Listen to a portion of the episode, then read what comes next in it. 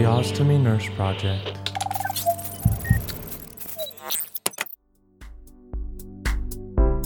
Hey there, and welcome back to this week's episode of the Ostomy Nurse Project.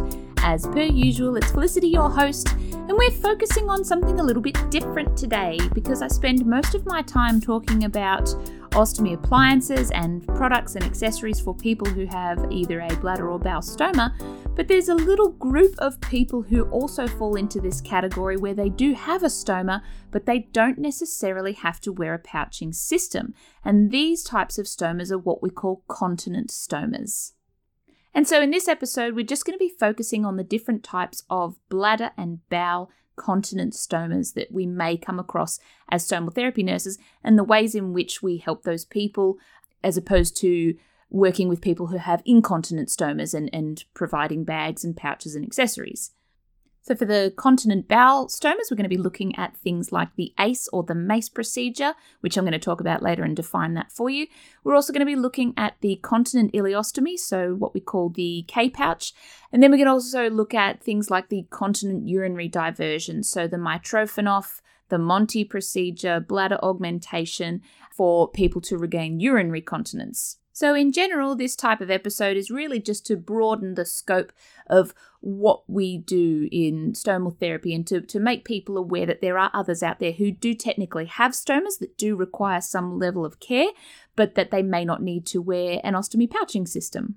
So, you might be a person who does live with a continent stoma, you might be a family, friend, or loved one of somebody that has a continent stoma and you want more information or want to understand the procedure a bit better. Or you might be a healthcare professional or somebody looking after somebody uh, as a nurse or a specialist, and you want to obviously understand the differences between these types of stomas and how they affect the person as well as how they are created.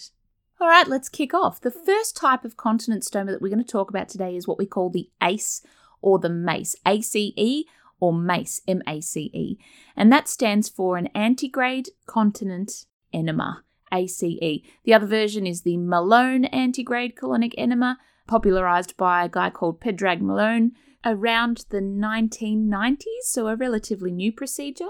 An ACE procedure is designed for people who have chronic constipation or fecal incontinence. So these types of problems can occur in perhaps children with spina bifida or for older adults who suffer from chronic constipation for whatever reason quite a lot of neurogenic problems can result in people's bowels not functioning properly. So the nerves don't work well enough to stimulate the colon to evacuate bowel contents properly.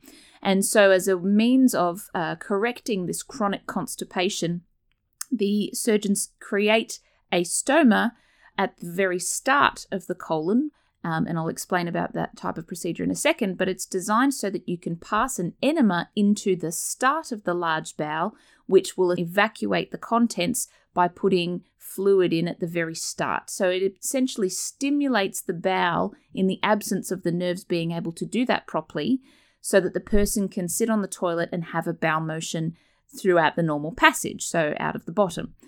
So, some of the instances where somebody might require surgery to create an ACE or a MACE, um, as I just mentioned, chronic constipation and fecal incontinence, they might have had a congenital condition at birth um, or an abnormality in their functioning, which may have left them either fecally incontinent or constipated chronically, which can obviously be quite a painful condition or it can be quite a degrading condition depending on the symptoms of that condition they might have uh, what we call neuropathy. So, as I mentioned before, a nerve supply problem that results from either spinal injury or spinal abnormalities. Later in life, some people who have suffered uh, spinal trauma. Uh, that can affect the nerves in the bladder and bowel, and so they may end up having to have a procedure like this so that they can regain proper bowel function again. So, that's just a small group of instances where people may undergo this surgery. All right, so how does this procedure create a stoma or a continent stoma, therefore? What happens is usually, if you have your appendix, they take the appendix and they create a stoma from the appendix to the abdomen, much like a normal stoma is created. So, for people that wear the ostomy appliances, instead of creating a stoma from stitching the colon or the small intestine to the skin, they actually attach the appendix to the surface of the skin, and that becomes a very tiny, neat little stoma on the abdomen. So, if you've had your appendix removed for whatever reason, I've had mine removed, it's quite common. If you don't have an appendix, the surgeon can often create that pathway or that tube connected to the colon by using a piece of small intestine. So they would simply just create that connection between the start of the colon and your external abdomen and use small intestine instead. But the principle is that they use a piece of tube created from the appendix or, or bowel to the outside world so that you can pass either a catheter or an irrigation via that stoma into the start of the colon and then fill up the colon so that it uh, creates an evacuation out of the bottom. It's continent in the sense that when you irrigate with fluid, you will have a bowel, you'll be stimulated to have a bowel motion, but when you have finished evacuating, the irrigation is stopped and nothing comes out of that little stoma that's formed out of the appendix. And so, what happens is most people get away with wearing a small dressing over the top they may choose to wear a mini cap, a mini stoma cap, if there's a little bit of mucosal leakage from that stoma, which, as we know, stomas do that. It's what keeps them healthy. But they get away with wearing a dressing over it. And so what happens is it's it's continent in the sense that their colon still works in the same way. It's simply just a means of instilling an enema into the start of the colon, as opposed to people who have enemas in via the anus, so transanal irrigation or enemas, which go in the bottom, which really only reach a certain area of the colon and, and, you're sort of going backwards up against the flow of things. And that's how the antegrade colonic enema gets its name. Antegrade is is going with the flow of. So if you think of it in that sense, an antegrade colonic enema is an enema that is instilled going with the normal flow of the colon. Now, the good thing about the ACE or the MACE surgery is that in many cases, the surgery is actually done what we call laparoscopically, which is like keyhole. So it's minimally invasive in a lot of cases. And that means that the patient doesn't have to undergo a very major surgery in order to have these stomas created, which is a, a great thing for some of these people. The recovery time is a lot better. As with any stoma, though, these types of stomas, an ACE or a MACE, aren't without complications themselves. Some of those complications can include things like stenosis, or which is where the stoma closes over if it gets too small, and it can be quite difficult to pass um, an irrigation tube or uh, an enema via that stoma if it is sealed shut and closed. One of the other complications that people can have is where the stoma starts to leak, so that the valve mechanism um, in stopping it from leaking in the first place may become faulty or it may become loose, and some people may find that they start getting uh, fecal content seeping out of that stoma. And in those cases, people often have to have surgical correction or they may have to be managed slightly differently, perhaps with an ostomy appliance if uh, follow on surgery is not an option for them. Many people live quite confidently and very happily in having an ACE or a MACE to remain continent so that they can have bowel motions um, where they otherwise might not be able to. That's pretty much it in describing the ACE or the MACE type of continent stoma. They are known by a couple of different names. One of the other names is what we call an appendicostomy. Seems pretty straightforward. Ostomy is obviously the opening or the mouth, and appendicostomy, so used from the appendix. It can also be referred to as a cecostomy, using the cecum or the very start of the large intestine, which is how it gets its name also. But if you hear the term ACE or MACE procedure, you can link that to what we call a continent stoma, where the person would irrigate through that stoma using a solution so that they can evacuate the bowels out of the normal passage or out of the bottom. Irrigation is usually done with water, but they can have additives in them as well, depending on the degree of constipation. Uh, if the person has the ACE or the MACE as a result of constipation. And this can include things like dissolving laxatives into that irrigation fluid to help push the bowel motions through, in addition to the water enema. Most often, though, people happily irrigate with just uh, warm water and they can have proper bowel motions in that fashion. Depending on the condition under which the person has had the procedure done, we may need to put additives into it, but that's something that would be agreed upon between the nurse and the patient or the patient's family, or doctor or specialist. Now, in a similar fashion to an ACE or a MACE, where we are simply creating a stoma into an intact organ like the colon so that the colon can continue to function, there's a urinary version of that, which is what we call the Mitrofanoff or the Monti procedure. Now, the Mitrofanoff procedure, think of it almost in exactly the same way. So, we're taking the appendix and we are connecting it to an organ so that that organ can be drained. But in this fashion, it's using the bladder instead of the bowel. So, in a lot of similar cases, there's often uh, particularly children who are born with neurogenic conditions where the bladder doesn't function correctly, or other congenital abnormalities in which the bladder does not void properly, or this person cannot void in that fashion. Also, in spina bifida cases or spinal cord injury cases. But the same principle applies. In a Mitrofanoff procedure popularized by Paul Mitrofanoff around about the 1980s, around about the same time, they take the appendix and create an external stoma, like I mentioned. So you have a little tiny button of a stoma, usually implanted where the navel is or the belly button, but it can be elsewhere. And you would pass a catheter into that stoma and it goes all the way down into the bladder. So we're essentially surgically creating a channel between the bladder and the outside world so that instead of sitting on the toilet and having a wee out of the urethra, you would pass a catheter through that stoma down into the bladder and you would urinate via that catheter into the toilet instead.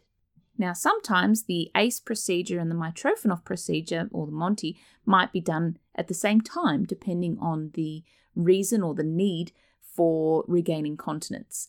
Now, as with talking about different names for these procedures, whilst we do call it the Mitrofanoff principle, it can also be referred to as an appendicovesicostomy way too long for me or you to remember and use, so we often just refer to them as a Mitrofanoff.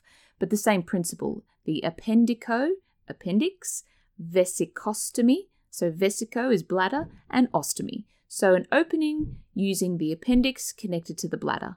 In the Monti technique, they can use a segment of ileum or small intestine to lengthen that tube between the bladder and the outside world. So, it's largely the same procedure still, but if they implement the small bowel into it, they may call it a Monti procedure. And this may sometimes be the case, especially when I said before about people who have also had an ACE or a MACE procedure done.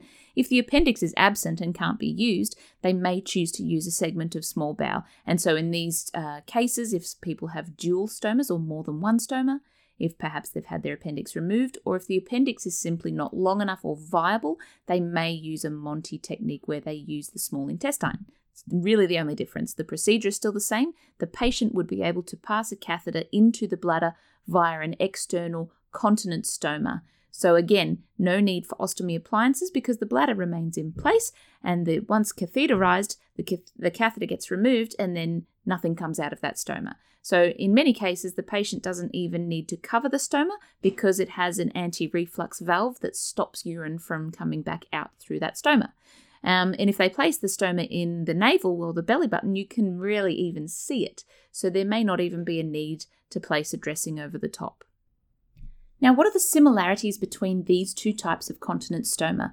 With a ACE or a MACE or a Mitrofanoff or a Monti procedure, these techniques are done to utilize the organ in the body doing its job that it normally does. So the organ remains in the body, remains intact, and we simply create almost like a bypass situation to get into that organ to empty the contents, as opposed to it being able to empty in the normal fashion. But what happens if these organs have to be removed for whatever reason? So, if the total bowel has to be removed, or the entire bladder must be removed from the body for whatever reason, be it disease or congenital conditions or, or any other reason, in the absence of that organ, we still have the ability to surgically create an internal reservoir with a external stoma, so a continent stoma, that people can still empty and drain. And that's what we're going to talk about next when we start talking about things like the K pouch and the continent reservoir, so the Indiana pouch, which is for urine.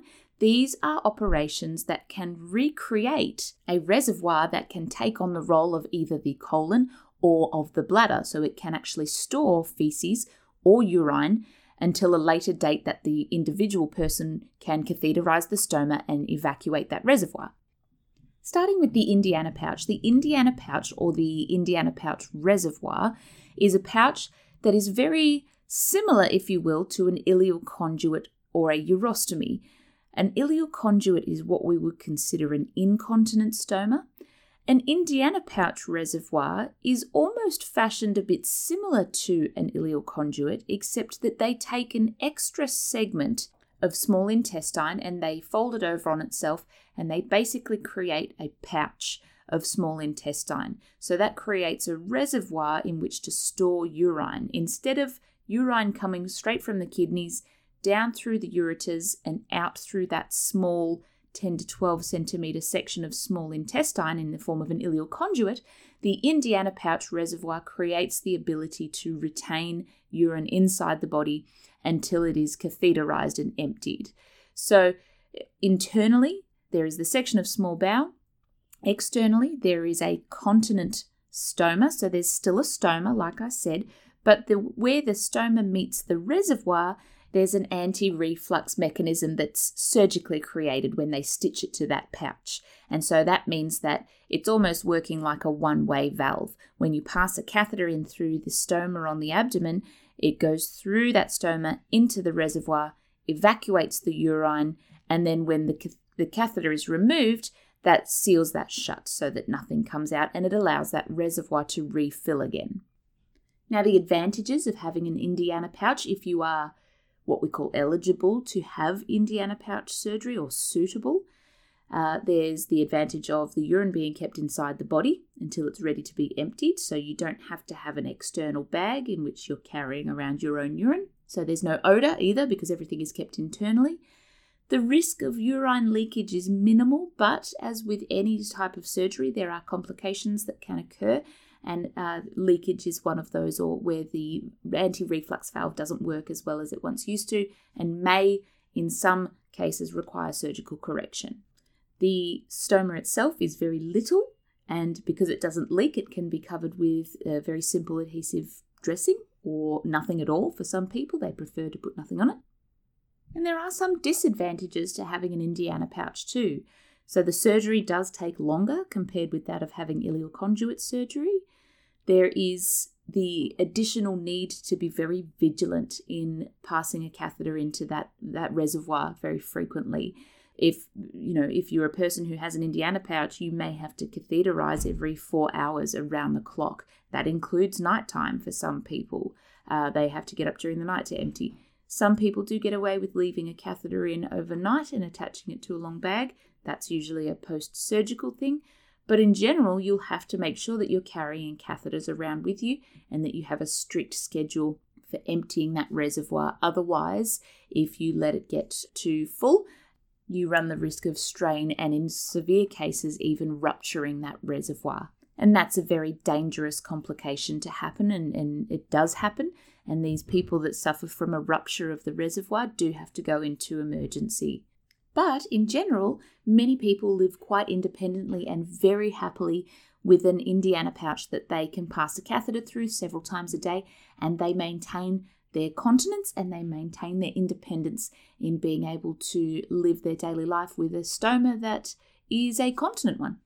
So, an Indiana pouch covers the reservoir to accommodate for urine evacuation, the bowel version of that, or the equivalent version, is what we call the K pouch or the Kock pouch. And it's essentially created almost the same as an Indiana pouch. We're still creating a reservoir out of a piece of small bowel. Um, but essentially, once we create that continent stoma to the outside of the skin, we are evacuating bowel contents directly from the small intestine reservoir, as opposed to reimplanting it for urine instead. Now, it is important at this point to talk about the fact that there are different types of ileal pouches. I'm going to be focusing on the K pouch or the BCIR reservoir, but there are different kind of pouches that form a continent stoma, and these are things like the J pouch, the S pouch. Uh, in some cases, they, they're called different things, but the one I really want to focus on is the K pouch or the Kock pouch. Kock pouch was actually named after Nils Kock, who was the surgeon that popularized and perfected the technique of creating this internal reservoir to store feces at a time when the person can pass a catheter through a stoma in the external body, into that reservoir and evacuate fecal contents, much like being able to catheterize a urinary reservoir. It's the same principle. Just think of it as catheterizing and evacuating the bowel contents instead of the urinary contents. The regime of a K pouch management is largely the same as the urinary reservoir or the Indiana pouch.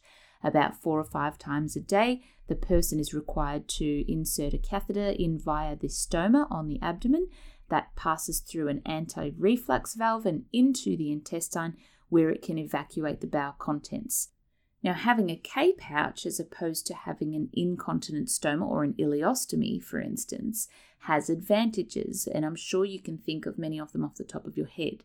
There is the freedom with not having to wear an external appliance or an ostomy bag. Patients with a K pouch can go swimming, they can wear clothes, and there's no evidence aside from a small stoma that they are any different on the outside or on the inside from the next person. People would dress the little stoma the same if they want to. They can put a, a mild wound dressing over it. Some people prefer a mini cap, it doesn't matter. Provided that the K pouch is intact and working properly, that stoma on the external part of the body shouldn't leak. There are some complication rates that do happen with the K pouch surgery. One of those is what we call slippage, and it's the anti reflux part of the stoma that goes into that reservoir that can sometimes uh, get a bit lax or it doesn't sit spoutly enough or it slips to the side in the process of body changes, post surgical complications, etc. And what happens is that valve that stops poo from remaining in the reservoir can actually slip and leak out through that stoma. That is one of the main complications of K pouch surgery. And if it's not fixable, so if the surgeon can't fix the slippage issue with a revision of the internal anti reflux valve, the end result would be an ileostomy or an incontinent ileostomy. Now, that poses problems in itself because when you've used quite a large segment of small intestine, in some cases it's almost up to two feet of small intestine to create this pouch or this reservoir, if that then fails and a surgeon has to uh, cut the small intestine and create a new stoma above that pouch, that's two feet of small intestine that you miss out on from absorbing the nutrients and the goodness of the things that you eat. So there are lots of risks with K pouch surgery and Indiana pouch surgery. But the principle is the less small bowel that you have, the higher risk you are at of developing things like malabsorption of nutrients, uh, weight loss, dehydration, and electrolyte losses. These are all the complications that can go on if you have a failed K pouch, if the surgeon cannot fix the slippage issue, if that's the problem with it. And so, for that reason, a lot of the K pouch surgeries these days, or the BCIRs, which is almost exactly the same, a, FYI, a BCIR is a Barnett continent uh, ileal reservoir. It's almost exactly the same, it's just a slightly different surgical technique on uh, creating the anti reflux part of it. But in general, because of the complications of this surgery and the risks associated with it, it is not a commonly performed procedure, especially here in Australia anymore. It is done still quite a bit over in the US. There are selected surgeons that will do it, and there are one or two surgeons throughout Australia that will actually perform it and around the world. But ever since the uh, popularization of the IPAA, which is the ileal pouch anal anastomosis, which I've talked about in previous episodes, where they can create a new pouch like the reservoir of a K pouch, but they can directly anastomose that to the anal sphincter. And therefore, you regain your continence in being able to sit on the toilet and have a bowel motion that way. But for some people who end up having to have an abdominoperineal resection where the anus is actually removed and stitched shut, a K pouch surgery would be a potential option for them because there's nothing to um, anastomose an IPAA to. So a K pouch surgery might be more beneficial for these people if they were deemed eligible for it. There are just as many cases where K pouch surgery is not appropriate, or even Indiana pouch surgery is not appropriate. And these are things like in the presence of severe inflammatory bowel disease, short gut syndromes, uh, previous bowel surgeries, cancer. Cancer may preclude somebody from having the appropriate uh, intra-abdominal space from undergoing this procedure. There's many, many reasons why somebody would not be suitable to have K pouch surgery, and the end result for that would be an end ileostomy or an incontinence stoma anyway, uh, and having to use ostomy bags. But this podcast isn't about deciding who and who doesn't get a K pouch. This episode is really just about explaining to you the fact that there are continence stomas out there and they are treated a little bit differently to the incontinent stomas that we are most commonly associated with. But I wanted you to know that they are out there because they do require lots of education, lots of management, and they all come with their own set of individual complications as well as what people with a incontinent stoma has.